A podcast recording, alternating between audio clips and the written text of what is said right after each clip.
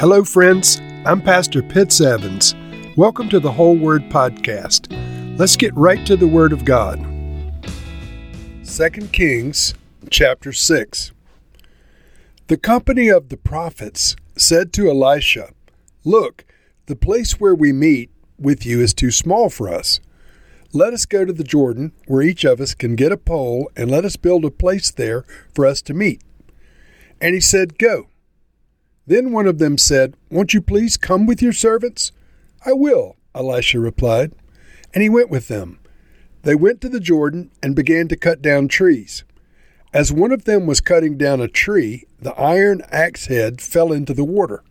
"Oh, no, my lord," he cried out. "It was borrowed." The man of God asked, "Where did it fall?"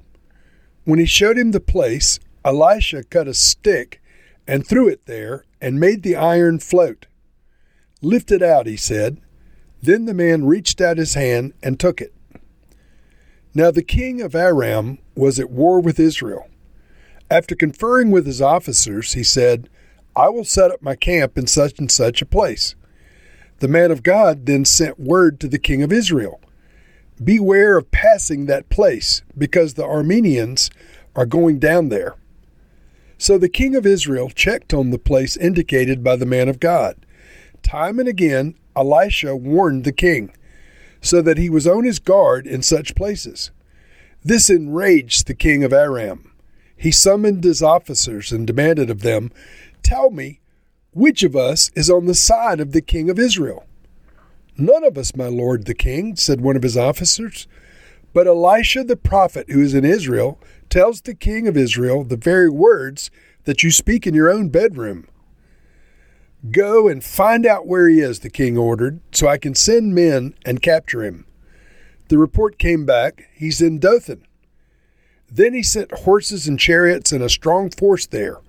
They went by night and surrounded the city. When the servants of the man of God got up and went out early the next morning, an army with horses and chariots had surrounded the city. "Oh, no, my lord, what shall we do?" the servant asked. "Don't be afraid," the prophet answered. "Those who are with us are more than those who are with them." And Elisha prayed, "Open his eyes, Lord, so that he may see." Then the Lord opened the servant's eyes, and he looked and saw the hills full of horses and chariots of fire all around Elisha. As the enemy came down toward him, Elisha prayed to the Lord, "Strike this army with blindness." So he struck them with blindness, as Elisha had asked. Elisha told them, "This is not the road, and this is not the city. Follow me, and I will lead you to the man you're looking for." And he led them to Samaria. After they entered the city, Elisha said, "Lord, open the eyes of these men so that they can see." Then the Lord opened their eyes, and they looked, and there they were inside Samaria. When the king of Israel saw them, he asked Elisha, "Shall I kill them, my father? Shall I kill them?" "Do not kill them," he answered. "Would you kill those you have captured with your own sword or bow? Set food and water before them so that they may eat and drink and then go back to their master." So he prepared a great feast for them, and after they had finished eating and drinking, he sent them away, and they returned to their master. So the bands from Aram stopped raiding Israel's territory. Sometime later, Ben-Hadad, the king of Aram, mobilized his entire army and marched up and laid siege to Samaria. There was a great famine in the city. The siege lasted so long that a donkey's head sold for eighty shekels of silver, and a quarter of a cab of seed of pods sold for five shekels. As the king of Israel was passing by on the wall, a woman cried out to him, "Help me, my lord the king." The king replied, "If the Lord does not help you, where can I get help for you? From the threshing floor? From the winepress?" Then he asked her, "What's the matter?" She answered, "This woman said to me, 'Give up your son so that we may eat him today, and tomorrow we'll eat my son.' So we cooked my son and ate him. The next day I said to her, 'Give up your son so that we may eat him.' But she had hidden the boy." When the king heard the woman's words, he tore his robes, As he went along the wall, the people looked, and they saw that under his robes he had on sackcloth.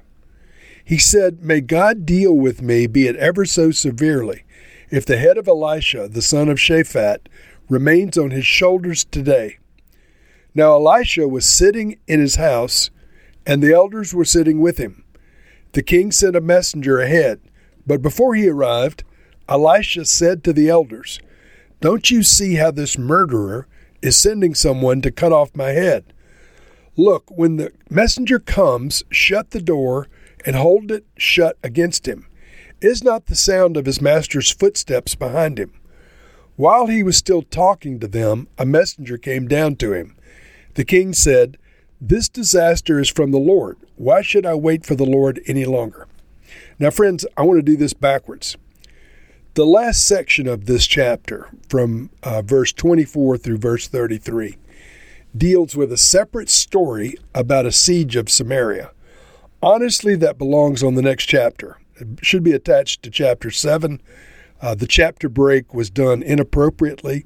If you've never heard me say it, uh, the numbers and chapters are not part of the original text of Scripture. There were no chapter breaks. There were no verse numbers.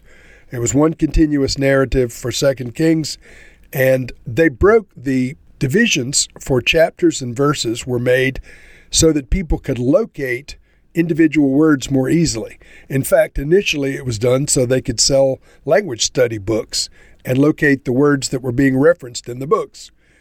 So in this case, they made a terrible chapter division, and I want to concentrate on the first twenty-three verses. And so the first part of the story in the chapter, the group of prophets said to Elisha that um, we want to meet with you, but the place we're normally meeting is too small for all of us. So they said, "Let's go to the Jordan River and build a new place." And Elisha says, "Great, I'll go with you." So they go down, they start chopping down trees, and one of the axe heads flies off and lands in the water, iron axe head. And so the man cries out, "It's a borrowed axe head, I'm in big trouble." And Elisha says, "Well, where did it fall?" He showed him the place. And Elisha cut a stick and threw it in there and made the iron float. Now, the implication from this is not that he skewered um, the axe head with the stick, and then the two of them together floated to the top. This is some type of miracle, that he uh, he cut the stick, threw it in the water, and then the iron floated. Um, the King James says the axe head swam. And so whatever transpired here, the axe head was recovered, and it's recorded as a miracle. Next, the king of Syria, we find out, is at war with Israel. And so he makes plans to attack Israel, and the Lord tells Elisha what his plans are. Elisha goes and tells the king of Israel, and he thwarts the plans of Syria over and over and over again. So the king is outraged. He thinks there's a spy. He says, "Which one of us is is working for Israel?" And one of his advisors said, um, "You know, my lord the king, it's none of us, but it's that Elisha the prophet who's in Israel. He tells the king of Israel the very words you speak in your bedroom." Now, a little bit of hyperbole with that. But he knows what's done in secret. He knows the secret plans because the Spirit of God reveals them. And that's why Israel keeps defeating them. So the king of Syria says, um, "I've had enough of this. Go capture that guy." And so this army, um, vast army, goes looking for Elisha. And they find uh, the town he's at. They surround the city. And um, the servant of Elijah gets up in the morning and sees this vast army surrounding the city and, and runs screaming to Elisha and says, "Oh, no, oh, no, what are we going to do?" And Elisha's laid back. He goes, "Don't worry about it. Don't be afraid. Those who are with us are more than those who are with them." Now, of course, the servant doesn't see anybody with them. They're in this house. Maybe there's a couple of servants, but uh, there's certainly no army. And then Elisha prays. He says, "Lord, open his eyes so that he may see." And then the Lord opened the spiritual eyesight of the servant, and he saw the hills were filled with horses and chariots of fire all around Elisha. So there was a supernatural, invisible army. Elisha could perceive it, but the servant could not until the Lord opened his eyes. I'll come back to that. And so the, the enemy troops are there, and rather than allow the, the supernatural angelic warriors to fight them, Elisha prays to the Lord, strike this army with blindness. And the Lord struck them with blindness.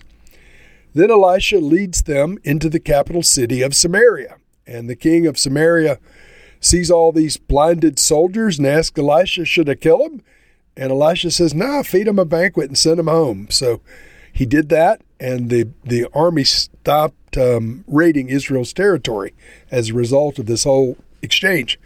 Now, he prayed that the eyes of his servant would be open, and then he prayed that the eyes of the enemies would be blinded. Catch that. The servant wasn't able to see the things of God, and the enemy weren't able to see the men of God to harm them because of the the two uh, supernatural interventions of the Lord. And so, Lord, we pray first that you would open our spiritual eyes to see and to perceive those who are with us in the Spirit, to see and perceive and to know when you're guiding us and directing us.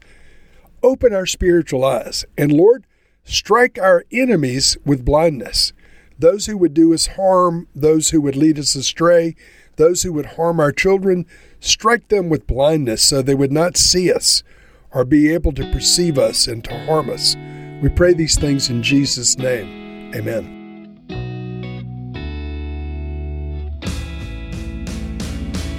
Thank you for listening to this episode of The Whole Word. It was brought to you by Whole Word Fellowship and the Northern Virginia House of Prayer. If you were encouraged, please share our podcast with your friends. We'd also appreciate it if you'd hit subscribe in your favorite podcast app and take a few moments to write a review.